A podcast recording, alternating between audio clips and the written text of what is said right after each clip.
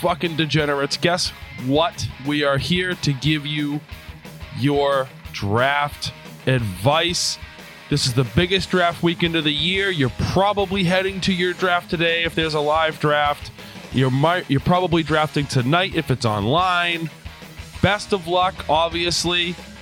But we're going to give you a little bit of advice. We're going to tell you how to draft. And I am joined, as always, by the DFS degenerate, the commissioner himself, Mr. Eric Diffusco. How are you doing tonight, Eric? I'm doing great, man. And uh, speaking of DFS, I've been getting that itch because I know the season's about to kick off. and I kind of did a little bit of looking into it today. I'm going to do a lot more over the weekend and all that. And next week, you know, next week there's no preseason. There's nothing. It's kind of a dead week.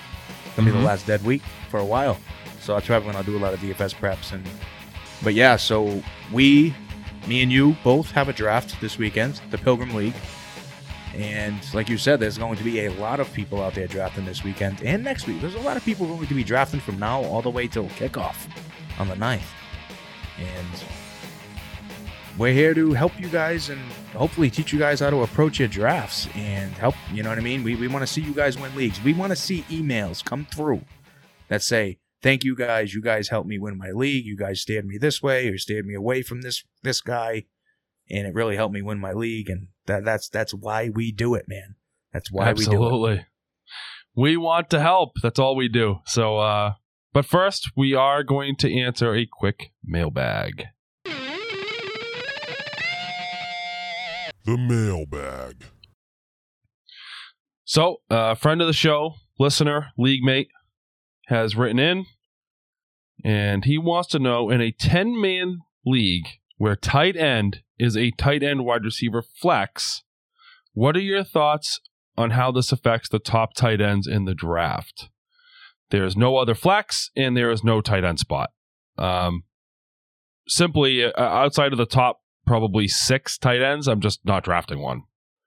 Uh, if I have one flex and I have the opportunity to fill it with a wide receiver, I'm going to fill it with a wide receiver unless I have like Travis Kelce, Darren Waller. Like I'm fine throwing those guys in the flex.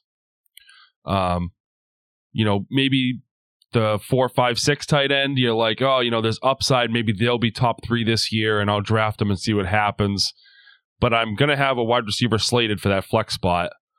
Um, Eric, do you have any particular thoughts? I mean, uh, how how are you looking at tight end if you don't have a tight end spot?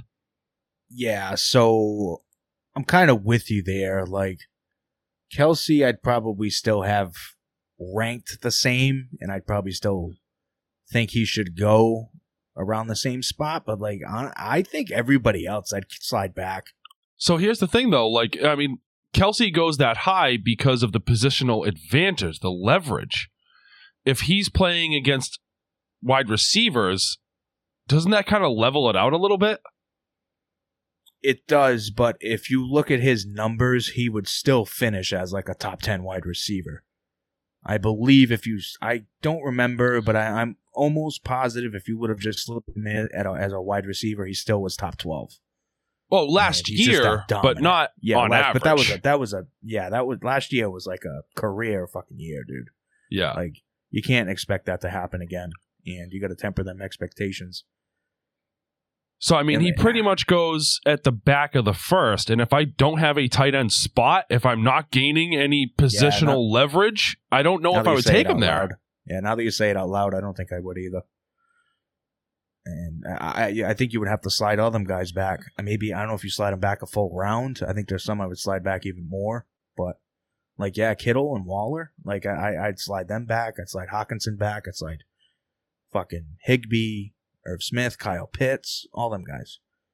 hmm And I, I like you said, like I think once I get out of the outside of the top five tight ends, I'm like, screw it. I'll just I'll just roll with a wide receiver. Agreed. That's an interesting it's an interesting format. not common. Yeah, that's not common at all. That is not common. I don't know if I've ever heard of a league that did that. So I mean, I I kind of get it on one level. On another level, I feel like it devalues a position a little too much. Um, you know, I like having tight ends and they're fun to stream and you can play the matchup game. And if you really know what you're doing, you can make a lot out of a little. And, you know, I like tight end. So I don't want to see the tight end position just fade away and go away. But it, is an interesting twist on it. I like it a lot. It's kind of pick your spot, pick your poison. Like, where do you draft them? Do you draft them? I, I kind of like that little twist. Um, but that will answer Shane's question. And now we're going to tell you guys how to draft.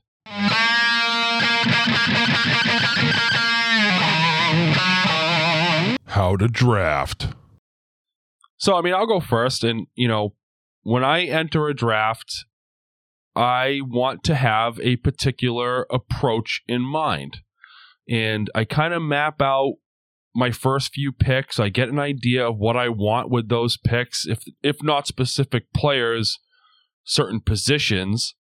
And I kind of map out what I'm looking for with the at least the first few picks. You know, I have a I have an approach in mind, and that's what I want to stick to. Um, do you kind of uh, approach your draft the same way, Eric? Do you kind of go into it like, all right, well, if if things go my way, I'm going to do this, this, and this, and I'm going to love my team. Yes, I do, actually. I don't completely map out my entire draft, but I do kind of head in with some kind of an approach, and obviously a lot of that hinges on where you're picking from. Are you picking in the front? Are you going to have a top four pick? Are you going to be able to get one of those top tier running backs? Are you picking in the back? Are you going to be able to double up on RBs and get a couple of back end RB ones, or maybe a guy you believe in a lot and that you think can shoot into the top eight at the position or top five even? You're gonna go double wide receiver, whatever. So circle real back, circle back real quick to the degenerates uh, draft over this weekend. I was I went into that draft. I said I'm 90 percent positive I'm going to take Antonio Gibson with my first pick. He's one of my guys. I love him this year, and I and I said, and in the second round, I'm gonna if Calvin Ridley's there, depending what's there, I will take him. And I was like, if Najee Harris is there, I'll probably take him, but I fully expected him to be gone. Mm-hmm. But I kind of went in with that approach. And I, I do, and you know, and, and I have guys like Javonte Williams. I was like, I'm going to target him in the fifth round range if he's there, depending how the running back landscape looks. If it's getting thin, I'll take him there. If I think I can wait around, I'll wait around. But I, I'm with you. I do like to have an approach heading into the draft, but it's also something I'm not like gonna lock myself and back myself against the wall to stick to. You know what I mean? Mm-hmm. And sometimes you got to abandon ship, and and sometimes that's fine because if there's values on the board, and and you know you got to go with you got to go with what you get, what you're given. Which is gonna this is going to bring me to one of my draft tips because I kind of just touched on it a little bit, and that is uh, staying fluid. You cannot be afraid to deviate from the approach if things don't go as planned. You know, like I had just said, I went in with, with Gibson Ridley in mind. But if Najee Harris fell to me at two, I would have abandoned that plan because I would have went Gibson Najee. And you know, it, it's you gotta just go with what's given to you. You cannot lock yourself into the approach. You need to know that things might not go as planned. A guy you might think like, oh, I think I can get him in the seventh round, and then somebody reaches up in the in the fourth. You like what I did there, and takes him,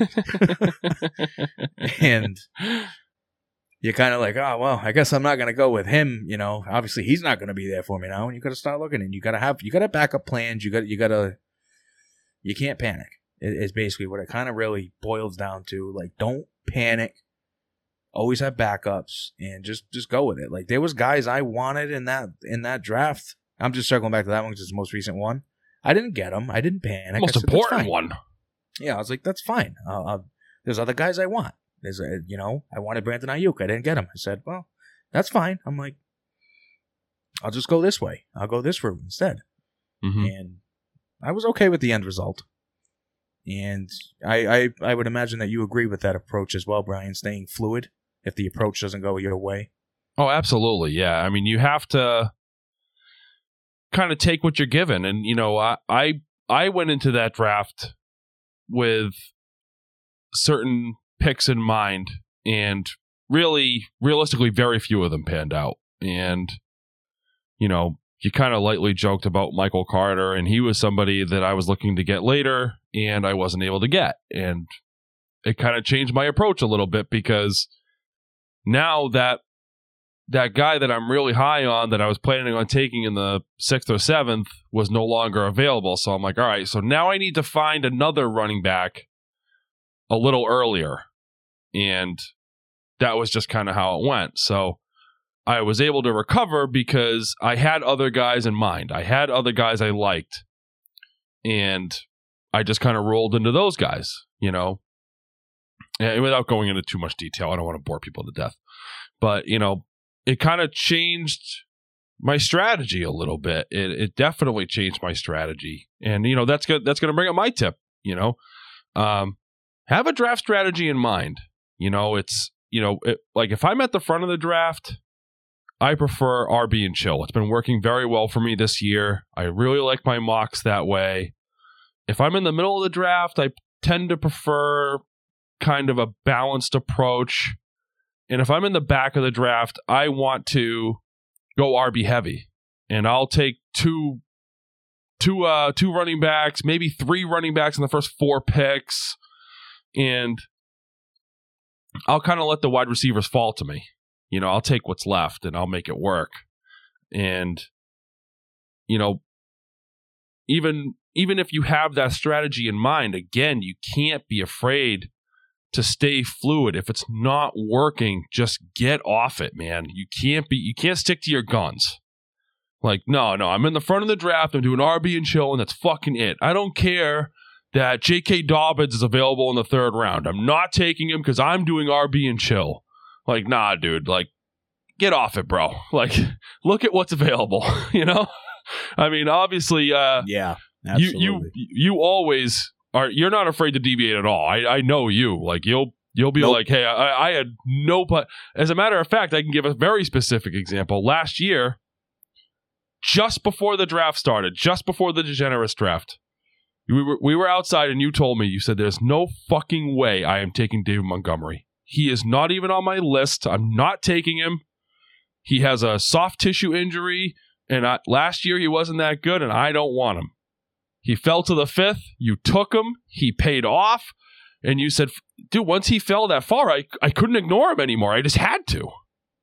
And you abandoned your strategy. You abandoned your approach. You took the guy that was too good of a value to ignore, and he paid off. Yeah. And honestly, he kind of fell to me again this year. I think I got him at a pretty damn good value. Yeah. And so I went fairly RB heavy in the in the Degenerates League. I, I, I believe four of my first seven picks were running backs. Which that is was not like you. That was not my no. That was not my plan.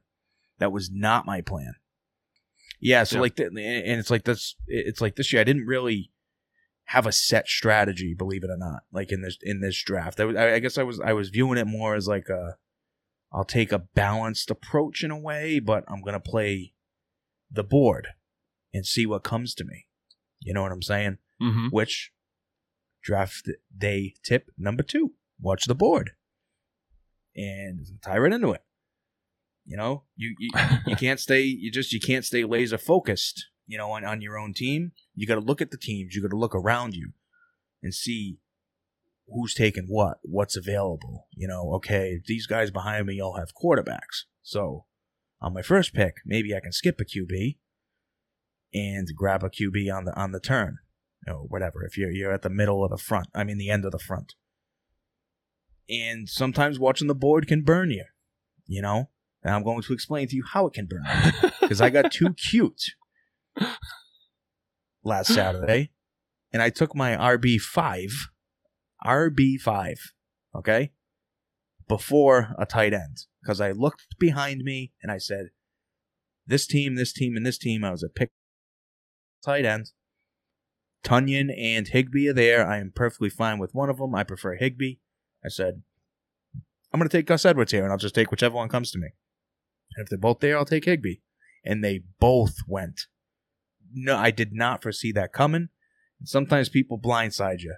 So you just, you got to be, be careful too sometimes when you're watching the board. You know what I mean? Because there can be some surprises, but Oh, absolutely. And I'll I'll give you a successful example. Just today, we're drafting in the listener league, the listener redraft league, the one that I am managing. And at the 7 6, I wasn't crazy about a lot of the players there. And I was like, maybe I should just take my quarterback and reach down to take my quarterback. And I looked at the quarterbacks available, and, you know, the guys a little further down were Matt Stafford and Ryan Tannehill. And I said, all right, well, I'll be fine with either one of those. And then I looked at the board and I saw that five out of the six teams had a quarterback. I'm like, well, nobody's taking a second quarterback this fucking high. So I'm going to just take the best player it, which I ended up landing on Juju.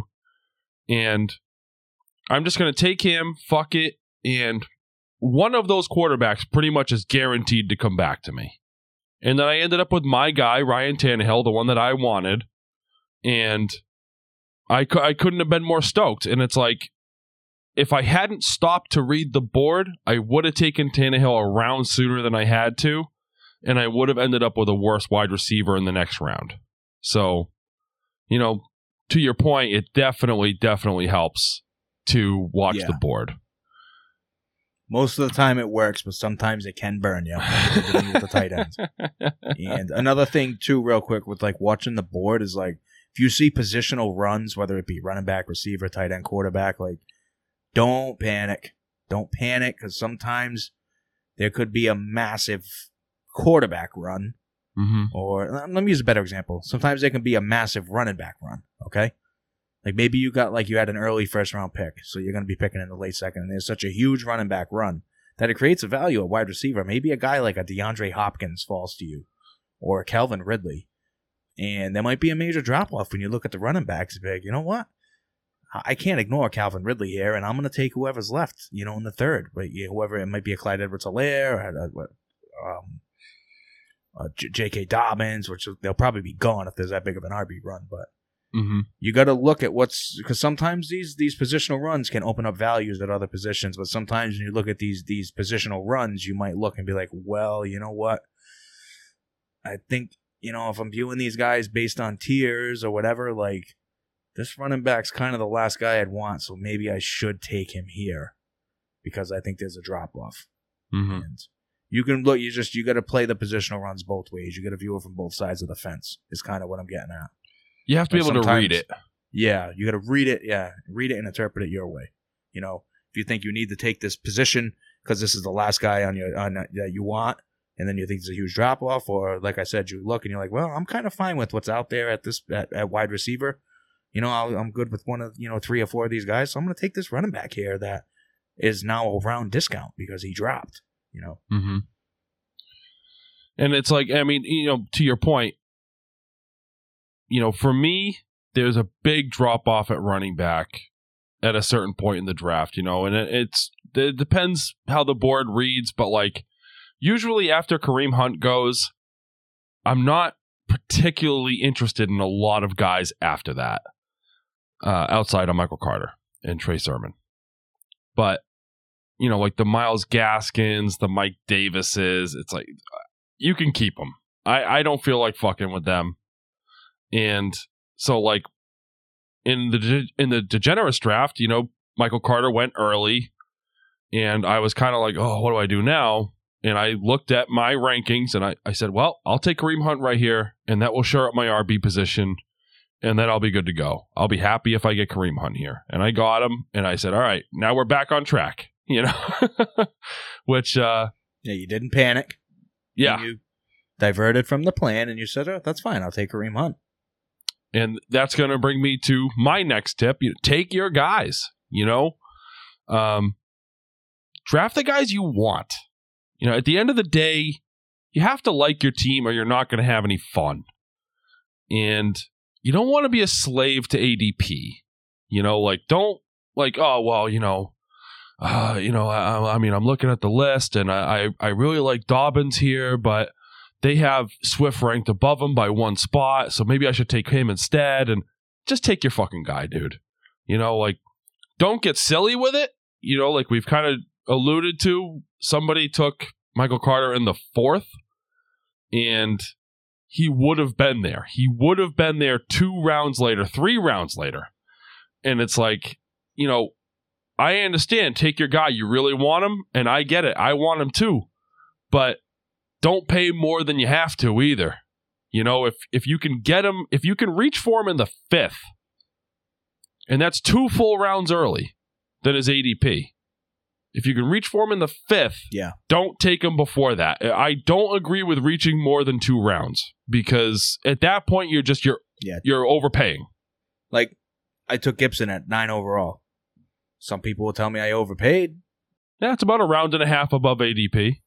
Yeah, and here's the thing, and I've still yet to see it. I have not seen Antonio Gibson go any later in a real draft than like the two five. I just something told me I'm like, if I don't take him here, I'm not getting him. I'm not getting him. Somebody's gonna take him.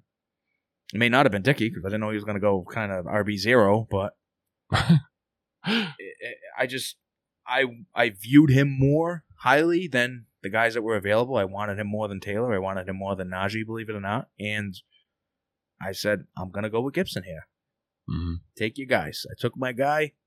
Like I said, it, it's it's some guys will say I overpaid. Some guys will say nah. I think that could pay off as the RB nine off the board, but Yeah, I mean time will tell. you know it. it- yeah, you know, you know, I'm lower on Gibson than you, but Mhm. not a hell of a lot lower. You know, I still think he's right around RB twelve ish. I would have taken some of those other guys above him, but I don't think it's like an, I don't think it's an egregious reach. You know. So, do you have a, another tip for the for the listeners here? Yeah, so uh, this will be my final tip, actually. Just the tip. Depth wins championships. Commandment. That is very true. It's a commandment. That's right. We're still gonna finish those. Um, no, what you know, you just you got to know the depth pieces you want to target later in the drafts that are going to help you win leagues. So, in the degenerates draft, I went running back heavy in the beginning because I knew there was an absolute assault of wide receivers. I was fine targeting in rounds eight through eleven, and I got, dude, I got the three fucking guys I wanted. Didn't expect that to happen. I got Corey Davis. I got Marvin Jones. I got Antonio Brown. hmm I mean, there was a few other guys I was looking at in that range, so I would have liked to have gotten, and, and guys I wasn't it, like. Stuff changes weekly. If you would have asked me last weekend if I was in on Laviska Shenault, I would have probably been like, "Nah, I just nah, I'm not seeing it." But with the ETN injury and kind of seeing how he's playing on the preseason, I'm kind of like, oh, "Well, maybe he is worth a shot in that eight." He's interesting. range." Yeah, like it, it's just, and it's not like that we we're flip flopping. It, it's just opinions change, and, and and you see how things are. Like we're all like we've said before, we're gonna be right on guys, we're gonna be wrong on guys, and like like Laviska's a guy that from a week ago to now, I have a different opinion on. I don't love him. I'm not going out of my way to get him, but I would have take I would take a stab on him where he's currently going in ADP. But Mm-hmm. yeah, depth absolutely wins championships. Injuries happen all the time. And when you can get a guy late, you can, you know, and, and you can plug him in, you know what I mean? Whether it's a running back or a wide receiver. And depth, depth, uh, doesn't start and end at the draft. Depth is pieces that you build throughout the season. You got guys on waivers. There's always guys that are going to slip through the cracks on waivers. Absolutely. And I will almost argue that in season management and being on top of that stuff is more important than your draft. It's not, but it's close. But I, I think you can Yeah. make a case that it is more important than your draft. Because you, but you can royally destroy your fucking team at the draft too. Like, Mhm. depending on how you go about it. But depth wins championships. Just be smart about it. Don't be dumb like me and build too much depth and watch all the good tight ends go. Because I over focused on depth. I should not have taken my RB five before my tight end one, and that was a mistake I made. I'm not perfect, Yep. and if I could undo that pick, I would undo Gus Edwards, and I would have taken Tyler Higbee, and I would like my team much better, even if I didn't get Gus Edwards, who I like. And Mhm. so, like I said, you, the depth wins championships, but sometimes you got to say, well, maybe I should skip on my RB5 here and fucking grab my tight end before there's no good ones left. Because your starters are important too. Like, they're the ones that get you the points. Brian, you got anything to add on So, Because I know you're big on depth win championships. As oh well. yeah. So it's funny you bring up in-season management, which I hadn't really considered talking about in this episode because, you know, it was it was draft tips, but you know, I went back and looked at the 2020 draft, our draft. Five players were on my final roster. Five out of 16. I'm sorry, five out of 17. We had kickers last year. Yeah, I believe it. So it's just, dude, you got to roll with the punches. Uh, Eric's absolutely right. Pay attention to that waiver wire. And, you know, my draft went like shit last year. My team was bad. They were, I was bad, bad. And losing Christian McCaffrey and George Kittle didn't help anything, but it definitely it wouldn't have been enough. If I'd had those two, I still wasn't winning shit. I might I probably would have made the playoffs, but it wouldn't have been You enough. hit, you hit on a few guys. You hit on DK. You hit on Gibson. I did. I hit on DK, I hit on Gibson. Um, but like I picked up Justin Jefferson, I picked up Justin Herbert, and those guys were huge pieces of my team. You know, they were waiver wire ads. And it was just because I was paying attention and used my ads wisely. Biggest Um, mistake of my life. I still like that. Still hurts me. I'm like, I cannot believe I fucking completely bailed on on Jefferson. After one We week. kind of tie that. After yeah, it was like week two. I'm like, fuck him. I'm like, I he ain't shit. Not only him, I, I had T.J. Hockenson. I drafted him and I dropped him too. And he, I think he was tight end four, five. yeah, he was pretty high. He was okay, but I got Tonyan, so that one wasn't as as tough to swallow. Yeah. maybe I can tie that in real quick as another tip. Like, you take some of these guys late as lottery tickets. Don't do what I did. Like, kind of give them a chance. Give them a few because weeks. I completely, yeah, I completely, and I, dude, I, I was like, oh, Jefferson's my favorite rookie. I would take him first over just about any of them. After one week to it, I'm like, yeah, fuck him. I'm picking. I picked up some fucking bum. I don't remember who it was, but like, you got to give them guys a chance. They're lottery tickets for a reason.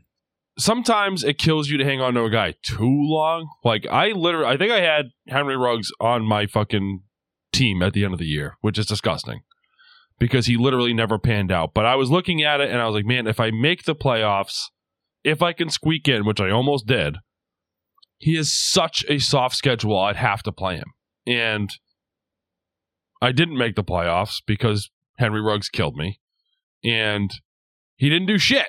So. with the soft schedule. So I was like, you know what? I held on to this fucking scrub all goddamn year. He never did anything. He was just the worst. And I took him above his ADP because I kind of believed in that team. I'm like, all right, so he's the number one. They drafted him up high. Derek Carr's not as bad as people think, and he's going to be good. And this goes back to another tip know when to take risks and and I was so comfortable with that draft. And like I said, at the end of the year, I had five players still on my team out of 17.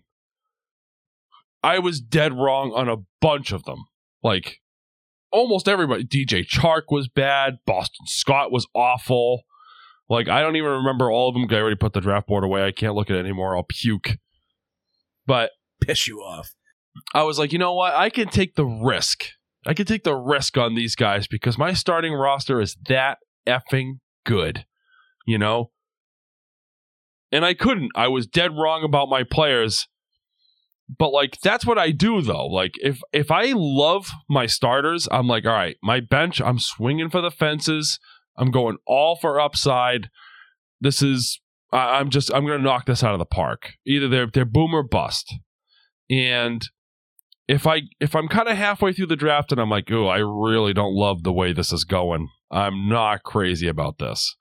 Then I start to look for those safety net guys. Maybe somebody that's you know guaranteed to score me nine to ten points. Somebody I could throw in a flex, or maybe my my team has a bit of an injury history, and I'm like, all right, I might need somebody to actually start for me in like two to three weeks. So you know, who's somebody I can plug in there that's going to get me 10 points and not kill me?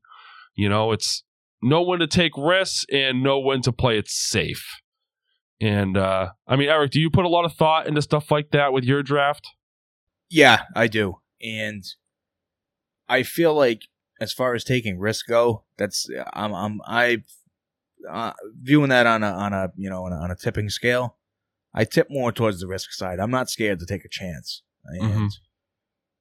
It- it's. I mean, looked at my patch drafts. I mean, sometimes they burned me. I took Lamar Miller over David Johnson in 2016. That fucking killed me. That was dumb. That was so dumb. And he fell all the way to you at the 112. I remember that. hmm And uh, you made out like a bandit. And sometimes I take risk and it pays off. There was uh, at the year prior, 2015, I was all in on Julio Jones, and I took him in the first round, and I believe that's one of the best seasons he's ever had in his career. Yep. And he was a target monster. He had he was he put out. I remember he came out screaming that year. He's put up 35, 40 point games like the first month. And sometimes it, it's it burns you, but yeah, it's like you said, you got to know when to take risk. I'm a little more riskier than most people. A lot of people don't like to take first round risk or second round risk. They like to wait. And Mhm. I'm kind of like I get that. Like I it, it's your team's usually better made if you, you you know if you limit the risk and you don't do them too early. But if you know like in the mid rounds, like the, the rounds three, four, five, six, seven, I don't get too risky. I guess you could argue Javonte Williams is a little bit of a risk at five, but I don't believe it was. It's it's it's A- all a little bit, Everything, yeah, The running backs that were available, it was like it's almost like swinging for the fences. Yeah, You know, yeah, exactly, yeah. And it was like I could have taken Chase Edmonds, but I was like, nah. I'm like, I'm I'm gonna take I'm gonna take Javonte here, and it's like you said, a lot of it depends on how your draft is going. Do you like the way your draft's going? Are you gonna say, all right, fuck it, I'm swinging. I'm gonna keep Yeah. swinging and swinging and swinging. Well, exactly. going Like, I mean, like you said, you're super high on Antonio Gibson. You already had him, and you had David Montgomery. So you're like, all right, well, I could take the risk on Williams because if he doesn't work out, it's not going to hurt me. Yeah, exactly. So I got a, a real quick last minute tip. I just want to slip in. No, no, I'm sorry. I just wanted to add real quick. Uh, you know, usually I'm very risk averse in the first three rounds. I like to take guys that I'm very, very comfortable with. And that's why usually across multiple leagues, my teams look similar because those are the guys I wanted. Um, the degenerates this year, I took D'Andre Swift in the second, and I feel like that was a big risk. I feel like it's a big risk. Maybe it's not. Maybe it's just my risk aversion that's making me feel like it's a huge risk. but uh, having him as my RB2 is concerning. And that's why I put so much premium on getting Kareem Hunt because I feel like he's much, much safer than D'Andre Swift. And even if Hunt doesn't really have top 12 outside, outside of a Chubb injury, um, at least I know I have a locked in RB2. But I don't usually go for that kind of risk in the first three rounds. I'll I'll take somebody that I feel much much safer with. Um, but yeah, absolutely. I mean, you're you're definitely you're a gambler, and I kind of admire it. But Yeah, I'm a yeah, I'm a gambler. So I'm when it comes to like like, like knowing to take risk, I'd probably be like, "I'll just fucking go for it, dude." You're trying Yeah. to win, right? You're not trying to lose. shoot Like, for the kinda like moon. yeah, shoot for the moon. And that's like that's that's real quick. Like everybody you talk to could have a different approach. Like like you said, like you you could be like, ah, you know, I'm a little more risk adverse. Like to play safe in the first three rounds. Whereas you might ask me, and I might be like, listen, there's a motherfucker you like. You know, like Antonio Gibson, and you don't think he's going to come back to you in the second round, but you think he's going to finish top five potentially. Take him, take the Mhm. chance. You're trying to win. You want you want first place. You're not going. You're not playing for fourth or fifth or whatever. And both strategies can work, and both of them can blow up in your face. Like it, it's there is some there is a luck variant to fantasy football. You can do all the stat diving and all the research and all listen to every podcast or you watch YouTube videos and and, and there is a little bit uh there is always going to be the luck factor as well. Yep. Do you avoid the injury bug? Do you hit on this 11th round wide receiver that you took? Do you know, do you pick up this this stud running back waiver pickup in James Robinson last year that that pretty much bailed me out because CEH did not work out for me in the first round. And if it wasn't for James Robinson, my team would have been much worse. yep. And I mean, like even this year, I took Kadarius Toney in the 14th, and it's like more likely than not, Kadarius Toney's nothing, and he'll end up getting cut. And see you later. But there's that chance. Like, you know, if he turns into Justin Jefferson, which I'm probably higher on Toney than anybody in the world, and even I think that's ridiculous. But like, let's just say by some effing miracle he turns into uh, Justin Jefferson from last year. That's a hundred percent luck. Like, obviously, if I knew he was that, I would have taken him in the second round. You know, like it's luck. It's luck. There's definitely there's a lot of luck involved in fantasy football. like it- yeah, like I, I I liked Jefferson a lot last year, but if you walked up to me and said he's going to be wide receiver eight, I would have laughed in your face. I would have been like, yeah, right. His, his ceiling's like wide receiver 25, 24 at the best. Like I would have been like he. I was like he. I was going to be like he's he's a back end wide receiver too. It's probably the best he's going to do, and he'll probably be a late bloomer. And he he hit a lot sooner than I thought. Mm-hmm. And uh, real quick, I can tie this actually into the know when to take risk thing. This is the difference of opinion type thing too. Some guys love handcuffing their own running backs. Some guys like me, I rather handcuff your running back. You know, and you can kind of make a case for both. You Yeah. know, you always want to back your guy up. There's a few guys I'd make an exception for. Like if I had Dalvin Cook, I would maybe think about taking Mattison just because I know Cook's going to probably miss two games a year. Seems like it's like a guarantee. But a lot of times I'm looking around and it's like, nah, you got Zeke, motherfucker. I'll be looking at Pollard in the 13th round. I want him just in case. That's my lottery ticket. If Zeke goes Yeah. down, you don't want to wish for injury for any player. I it, it's but you know that that guy potentially could be a top 12, 15 back if something happens to the guy in front of him. And it, it's a league altering move because not only do you gain a running back, but your competition loses a running Loses. back. Yep. And I'm a little more inclined the earlier I draft in the offseason, I'm more inclined to handcuff my running backs because look at what happened to Cam Akers. And, Mhm. and you know, as the season goes on, I'm less and less and less likely. ET, if you would have handcuffed him with Robinson, which not my many people would have because they were going too high. But, Yeah, they're both going too high. and I uh, Car- Carlos Hyde was like probably undrafted before uh, that news broke, but it, it's just it shit happens. People get hurt, guys get hurt. It's gonna happen from here on out during the season when you need them the most. It's it's just it's injuries are a part of football. It's a physical game. It's a Mhm. contact sport, and and you know, like I said, the earlier I'm drafting, the more likely I am to handcuff my own running backs. But at a time like now, when the preseason's done, I'm like, I'd be like, nah, I'm good. I'm not going to handcuff my guys. Yeah, I'm with you. Uh, do you uh, do you have another tip for the listeners? Yeah, here's one. It's a little cheap tip. I do this all the time. Brian's going to tell me I'm cheap. But uh, if your league settings, if you're doing an online draft and you don't have to draft a kicker or a defense, don't. Take another running back. I do it all the time. I do it all the fucking time. I don't think that's cheap.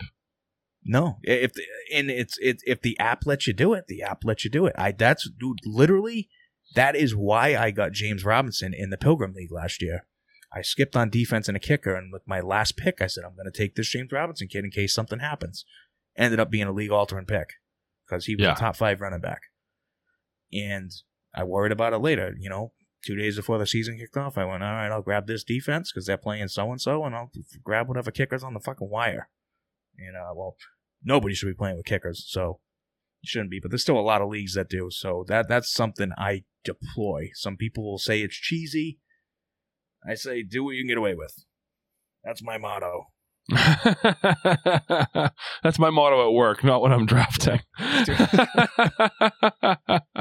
there's always like there's always camp battles. Like, um, in Philadelphia right now, like I, it's kind of up in the air. Like, who's going to be the backup to, to Sanders? Is it going to be Boston Scott? Is it going to be Kenny Gainwell? Oh, maybe you skip a kicker and you take fucking Kenny Gainwell. And next week, a report comes out and it says Kenny Gainwell is the surefire number two running back, and we'll have an we'll have a we'll have a small role to start the season. You might want to hold on to him because he might be a pass catching machine. yeah, absolutely. And then maybe there's I don't know. There's always guys to cut. Like you've said, the the, the, the late round guys are usually they're cuttable, and like you might be like, eh, maybe I'll hold on to like if you you have Kadarius Toney, maybe be like, eh, maybe I'll let Toney go and I'll hold on to Gainwell instead or something, just as an example. But, Yeah. there's a little bonus tip for anybody who kept listening. Listen to all this bullshit. So, uh, you know, we want to thank you guys so much for listening. Obviously, we really appreciate it. Um, don't forget to get entered in the giveaway. If you don't know how by now, I don't know what to tell you. Uh, you all should know. Yep. Just go to daydreamingdegenerates.com, baby, and, and it fucking tells you right there. Exactly. It's also on the Facebook gotta do. page. Share a social media post, write us an email, send us a judgment, join the Patreon. Tyreek Hill full size helmet, Tyreek Hill custom stat jersey. We want to give it away. Write to us. Let us know what you think of this episode, what you think of our draft tips, and you could win. So, couldn't be any easier. Thank you guys so much for listening. We hope this helps you on your way to your draft, like we said. And please have a good night, guys. Yeah, good luck, guys. Good luck this weekend. I hope you guys slay your drafts, get all the players you want, and uh, hopefully you guys are hoisting trophies, you know, uh, four months from now.